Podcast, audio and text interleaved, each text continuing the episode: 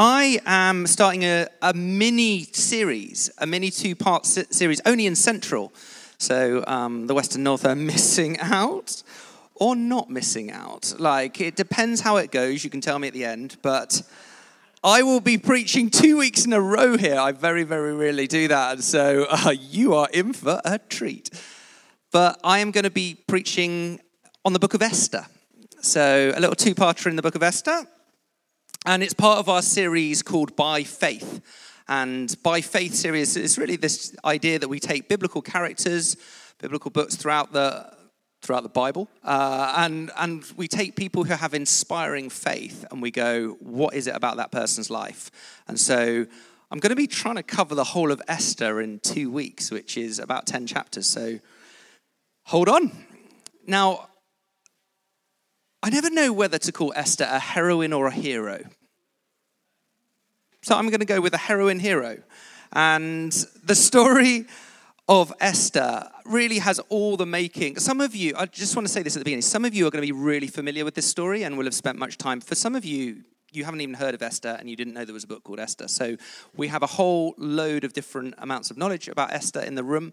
So part of what I have to do in beginning this is get us into the same place to understand what's going on in the story. But Esther, the book of Esther, has all the hallmarks of a blockbuster film. You've got heroes, villains, drama, suspense, romance, intrigue, and a happy ending.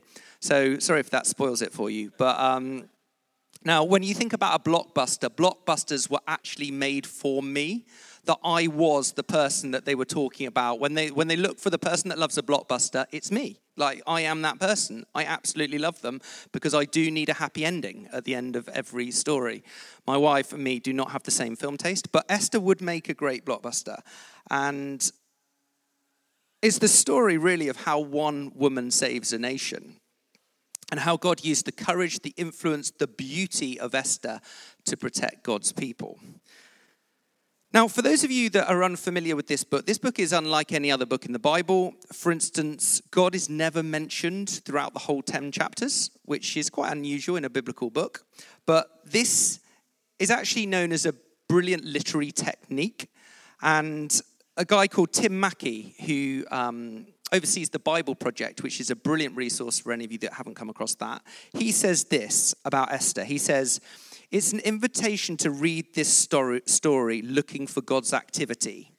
There are signs of it everywhere. The story is full of coincidences and ironic reversals, and it forces the reader to see God at work, orchestrating all things. And so I've if I was I've got a title for the talk and it's God is always working. Whether we can see it or not, whether we can feel it or not. And you might have walked in here today being like, Where is God? God, where are you in my circumstances? I do not know what's going on. And I would want Esther to be a deeply, deeply encouraging book to you that although you may not feel it and although you may not see it, God is always at work. And that's what we see in the book of Esther. Suddenly you're like, oh, God, now it makes sense. But for a long time, it doesn't. To give a bit of context, this story is set 100 years after something called the Babylonian exile. I use that word regularly. Um, but the Babylonian exile is really this moment in Israel's history where they're conquered and they're attacked and they're carried away um, by the Babylonians. And so um, they effectively, the Jewish nation in this moment is dispersed across Persia. And what would happen is they would take your brightest and your best and take that out of the place where they were and relocate it. So the people of God are just all over the place. They're all in different spaces, different communities. And we pick up this Jewish community living in Susa, the Persian capital. And that's where the story finds its beginning. Let me give you a few key parts of the story. There are four key characters that you need to know about there is Esther, there is Mordecai. These are like the hero and heroine of the story. And then you have the king of Persia, who is called Xerxes. And he's pretty weak generally. Actually, through this story, he doesn't come out well. And then you also have the cunning villain, the Persian official Haman. So those kind of the four main characters in the story. And the story starts with King Xerxes having 180 days of showing everybody how incredibly rich he is. So he was not insecure at all. That's the thing you need to know about Xerxes. Um, it didn't have a problem with insecurity. Can you imagine 180? I mean, it's half a year of showing people how rich you are. It's pretty ridiculous, isn't it? And so the culmination of this 180 days is he decides to do a banquet for seven days, a seven day feast. I think the equivalent would be an all you can eat in Magaluf now. Um, you know, all you can drink, all you can eat, and a week away. That was the closest I could come to a week long banquet in our context. But you know, I'm always trying to bring things into our context. Can you see how I've done that? uh, Anyway, at the banquet, Xerxes gets ridiculously drunk, and he was probably drunk for about seven days, actually. And he begins to boast about how he has the most beautiful queen, Queen Vashti. And in his drunken state, he thinks it's a brilliant idea to invite out his queen to show all of his mates, basically, and every, everybody that he's trying to impress how beautiful Queen Vashti is. Now, unsurprisingly, Queen Vashti turns around and is like, I really do not want to come to this invitation. Thank you so much, but I'm not coming and it causes crisis. At this time, you'd have to realize it's a shame on a culture. So the queen turning around and saying, I'm not coming, was a really big deal because it undermined the king's authority. So he gets together all his cronies, maybe the wrong word, council, let's go with that. Uh, he gets together his council and they, they have a chat about it. And they decide to strip Queen Vashti of her title and her queenship. They're like, you know, because of what you've done, you are no longer the queen. And then hence starts the next bit. So the search for a new queen is on. Commissioners are sent out into every part of the Persian Empire to find the most beautiful maidens, to bring them to the king's harem, probably. And so from across the nation they come. And then there is a year long beauty pageant whereby they all try and win the favor of the king. We pick it up in chapter 2, verse 17. It says, Now the king was attracted to Esther more than to any of the other women, and she won his favor and approval more than any of the other virgins. So he set a royal crown on her head and made her queen instead of Vashti. And the king gave a great banquet. There we go again. He's banqueting again. Esther's banquet for all his nobles and officials. And he proclaimed a holiday throughout the provinces and distribu- distributed gifts with royal liberality story feels a bit shallow at this point, doesn't it? if we're honest, it's a bit disappointing. It's like, man alive, this feels like our culture. This is so disappointing. You know, the, the beauty pageant, we've seen it all before, hasn't it? It's scarily familiar to watch we, to all that we see on telly. And you can even imagine the backstory of being of Esther being told, because actually Esther had lost her parents um, at a young age, and Mordecai, who is this other character in the story is her uncle. He is her niece. Uh, she is his niece. And so her uncle Mordecai looks after Esther. Now, a really key aspect of this story that you need to know is that up to this point, Esther never mentions to the king that she's Jewish. So Mordecai and Esther decide to keep this secret. So this is never mentioned.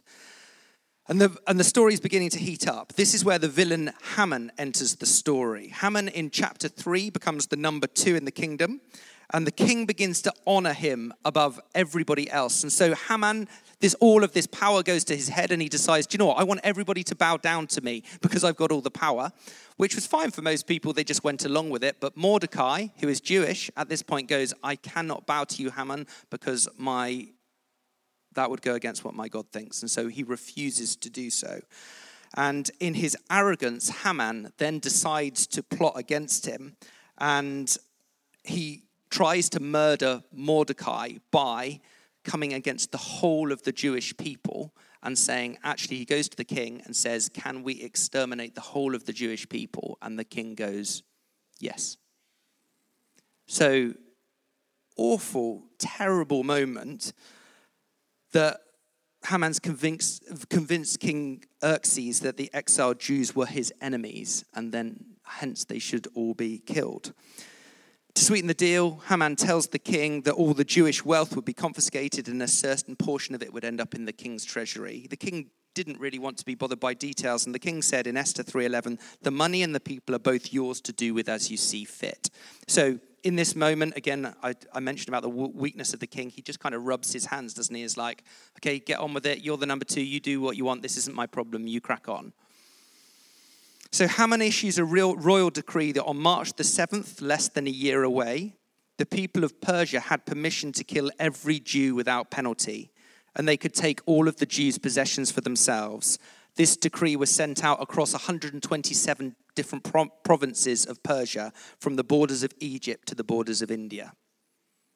So you can see what a huge and tragic moment this is. The date has been set and time is now ticking. This is the background to where we find ourselves. When Mordecai learns of all that's gone on, he puts on sackcloth and ashes, which is a way in ancient culture of showing how incredibly upset you are about something. He's like, This is awful. And he goes all the way up to the king's gate, but he's not allowed to enter into the king's gate. And he makes this public demonstration of how deeply, deeply awful this is. Now, what's kind of ironic is that Esther doesn't realize that this decree has actually been sent. And so she sees Mordecai out in the street and she's like, What is going on with Mordecai? So she sends one of her servants to go and speak to Mordecai. Um,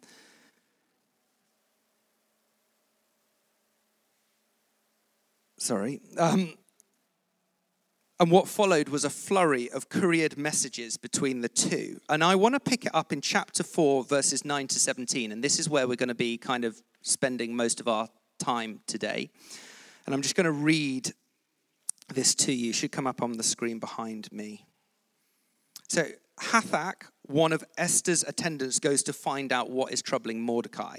And it says this he also gave him a copy of the text of the edict for their annihilation, which had been published in Susa, to show to Esther and explain it to her. And he told him to instruct her to go into the king's presence to beg for mercy and plead with him for her people. Hathach went back and reported to Esther what Mordecai had said. Then she instructed him to say to Mordecai, all the king's officials and the people of the royal provinces know that for any man or woman who approaches the king in the inner court without being summoned, the king has but one law that they be put to death unless the king extends the gold scepter to them and spares their lives.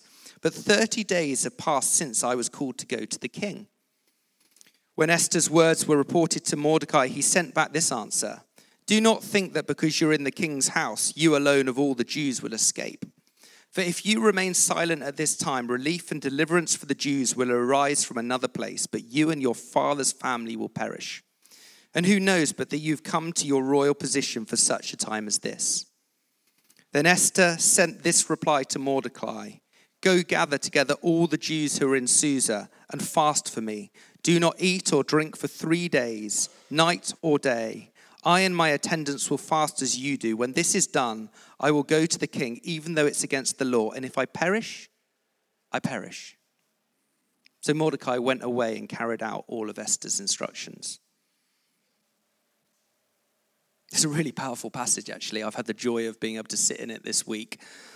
Mordecai comes to Esther and says, Because of where you are, and because of who you are, your place and your position in the royal household, you have to use any influence that you have to stop this. You have to do something. Esther, you cannot just stand by and watch this happen. You have got to use whatever you have. So you can imagine this message from Mordecai coming back to Esther, and Esther ticking off on her fingers the reasons to stay silent. It's against the law. It's been 30 days since the king so much as gave me a look. So let's be honest, that means he's not been interested in me recently. The king's probably in a foul mood. He will probably kill me and remember Vashti and what happened to her, the previous queen. I mean, she's got this context.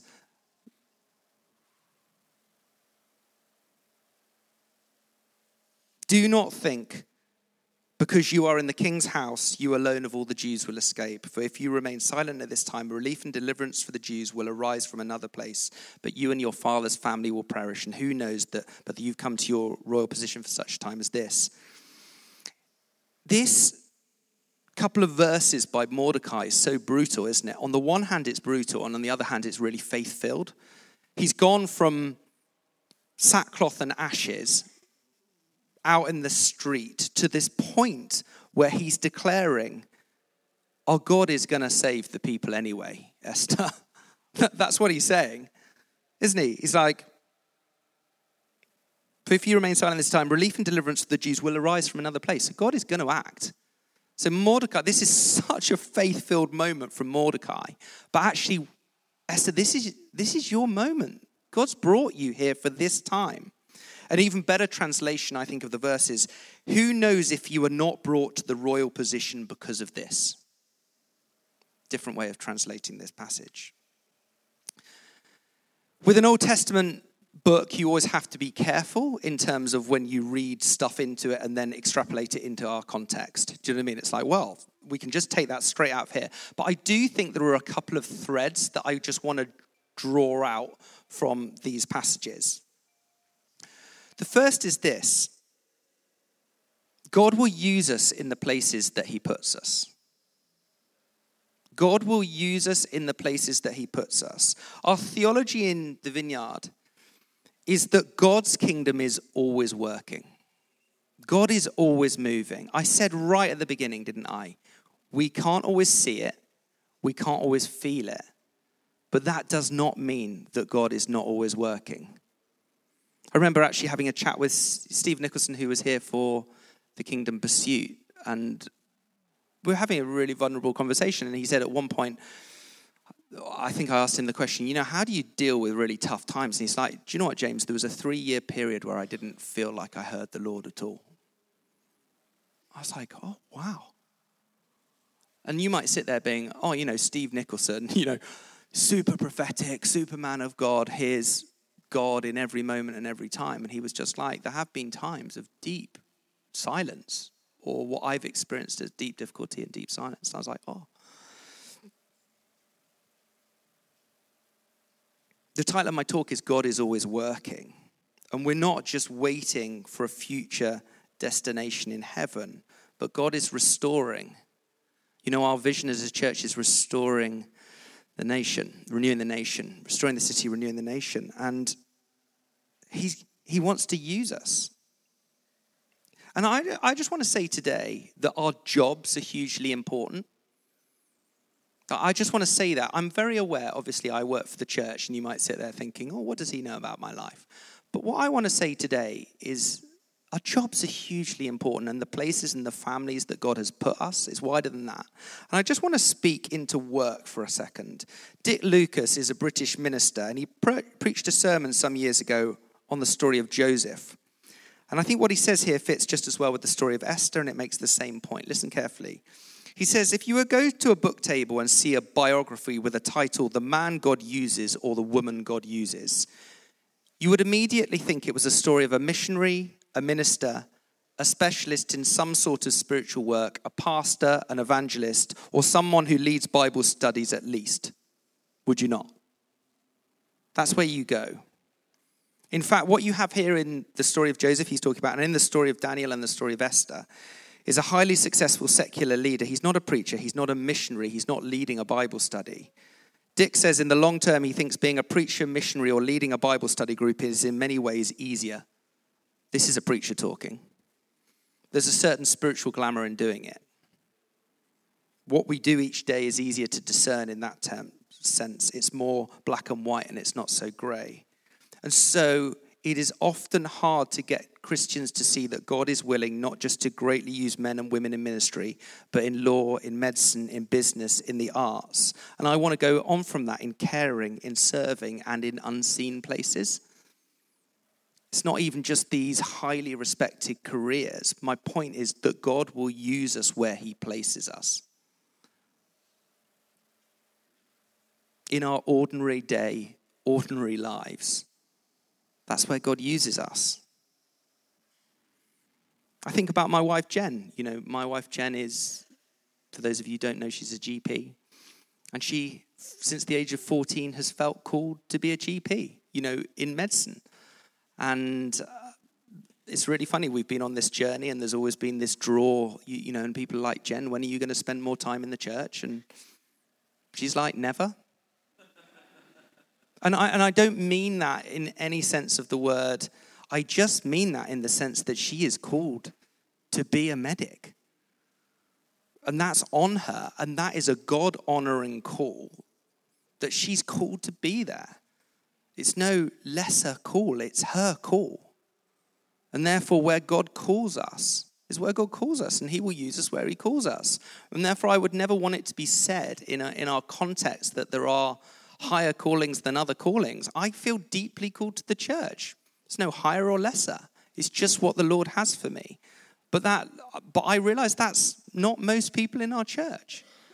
And for you, I just want to really encourage you in your work today and say it's it's really and even if it's not a job, but it's actually it's looking after the family, it's looking after your kids, it's looking after your elderly relative. Like whatever it is, if God has placed you there, that's where God has placed you. And so I just want you to hear that today. And as we look at the story of Esther, it's funny, I've just been wrestling with that. I bet we sit there and go, oh, wasn't it amazing that Esther was the queen? Actually, what she was called into was probably pretty grim, wasn't it?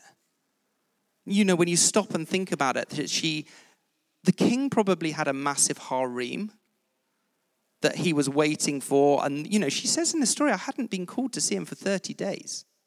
That means she's probably out of favor in some way. And all that going on is that Esther I don't think she necessarily was like, Yes, I've made it, I'm the queen. I think we often read the story thinking that. Actually, like, oh, poor old Esther. That's a really hard role. But actually, the Lord had placed her there for that time and that moment. God will use us in the places He puts us. Now, Esther has so little power in the story. The king had all of the power. And she did have influence because she was married to the king, but really her power was so limited that she couldn't even come in front of the king without being asked, without fearing for her life. That's how little power she had. It could cost her everything. So Mordecai delivers this challenge to Esther do not sit on the sidelines and watch this happen, Esther. And Mordecai opens a window and sheds a divine light into Esther's world. You are here for a reason, he said. Your life is part of a plan. You are placed here on purpose for a purpose. And I love, love, love her response. And I want you, my challenge to you is to sit in Esther's response this week as you go away from here. Verses 15 to 17, there is absolute gold in here. Because in this, we see her strength, her wisdom, her relationship with the Lord, her surrender. She says this Then Esther sent her reply to Mordecai after this brutal confrontation from Mordecai Go gather together all the Jews who are in Susa and fast for me. Do not eat or drink for three days, night or day. I and my attendants will fast as you do. When this is done, I will go to the king, even though it's against the law. And if I perish, I perish. So Mordecai went away and carried out Esther's instructions. If the story was being told in a Hollywood way, Esther would arrive in front of the king and it would be her sheer beauty. It would be this shallow moment, wouldn't it? It's like the king's wowed by Esther's beauty. I'm not saying her beauty didn't allow her to get into that position, but it's actually her depth and her wisdom and her godliness that makes the difference. That she's like, she sends out an SOS. Everybody has got to pray. We've got to beat this thing with prayer and fasting, three day fast. And then I'm willing to do what the Lord's asked me today, but not until I prepared the ground. Because I'm not going in there. I know that I could die in this moment. Therefore, I'm going to call together everybody that I know to break through in spiritual warfare. We've been talking about that as a church, haven't we? To step in it's like to get, you know, Simon Gilbo, I just remember him being like, to get on the front foot, to get on the front foot. It's like actually we're in a kingdom confrontation, and the tools that Esther have been given are the weapons of warfare are in the spirit. She fights in the spirit. I love it. Max Lucado says this he says, rather than rush into the throne room of Xerxes, she humbled herself and stepped into the throne room of God. I'm going to say that again. Rather than rush into the throne room of Xerxes, she humbled herself and stepped into the throne room of God.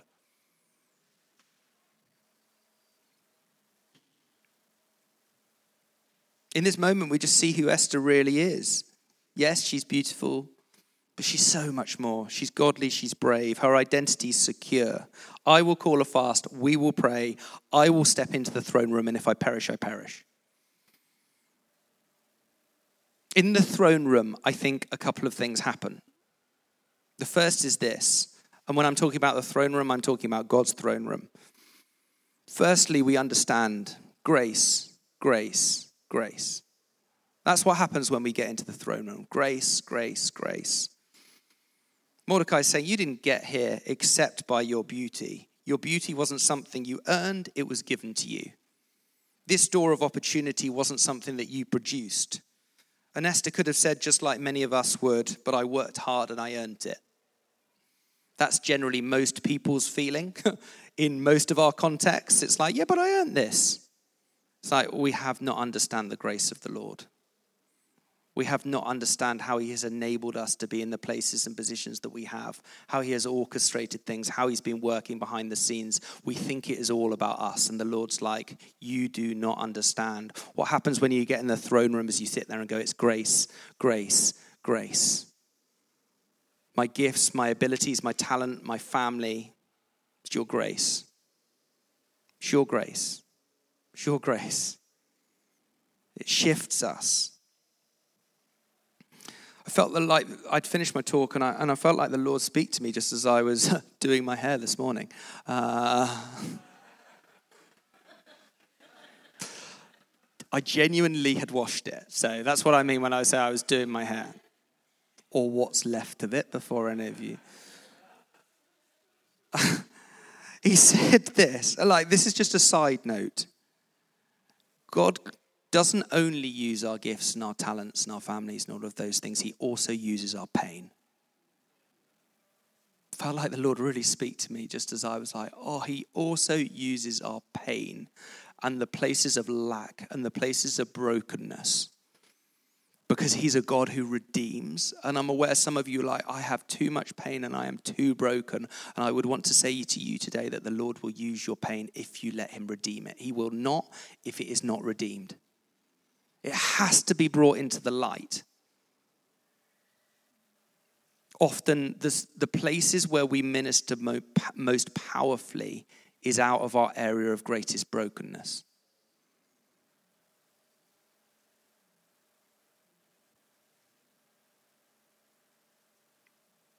We can disqualify ourselves. And I'm just saying, God will use everything that we bring to Him our gifts, our talents, but He will also bring our pain but it has to be redeemed pain.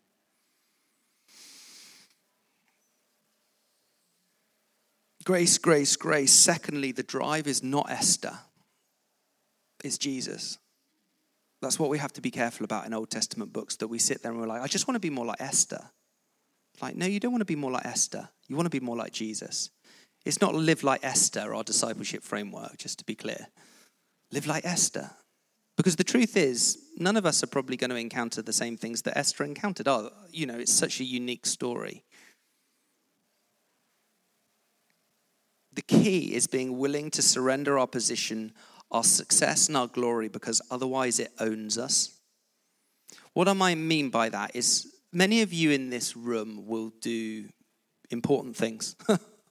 we all do important things, but you know what I mean. In, in terms of the world's view of success, many of you would be quite successful. But what I'd want to say to you is that the Lord wants to define, redefine your definition of success. Because what the world defines as success is always more, more, more.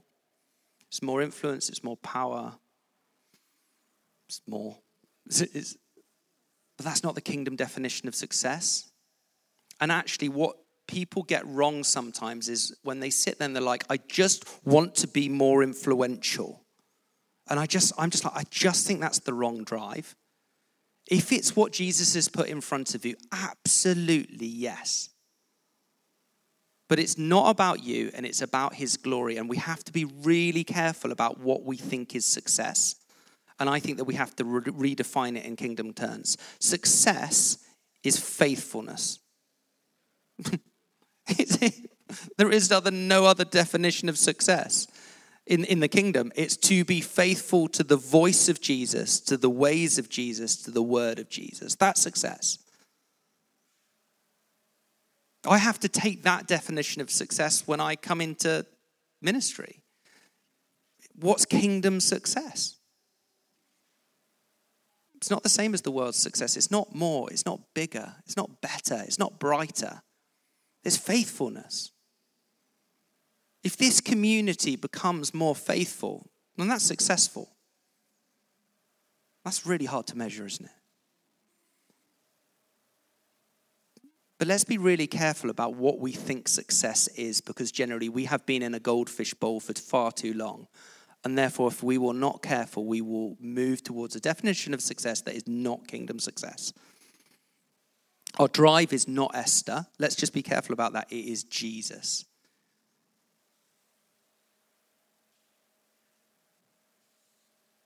Esther becomes a person of greatness not by trying to become a person of greatness. and we will become a person of greatness not by trying to become a person of greatness, but by serving the one who said, For your sake, Father, thy will be done. It's different, isn't it? So, just in finishing, God is always working.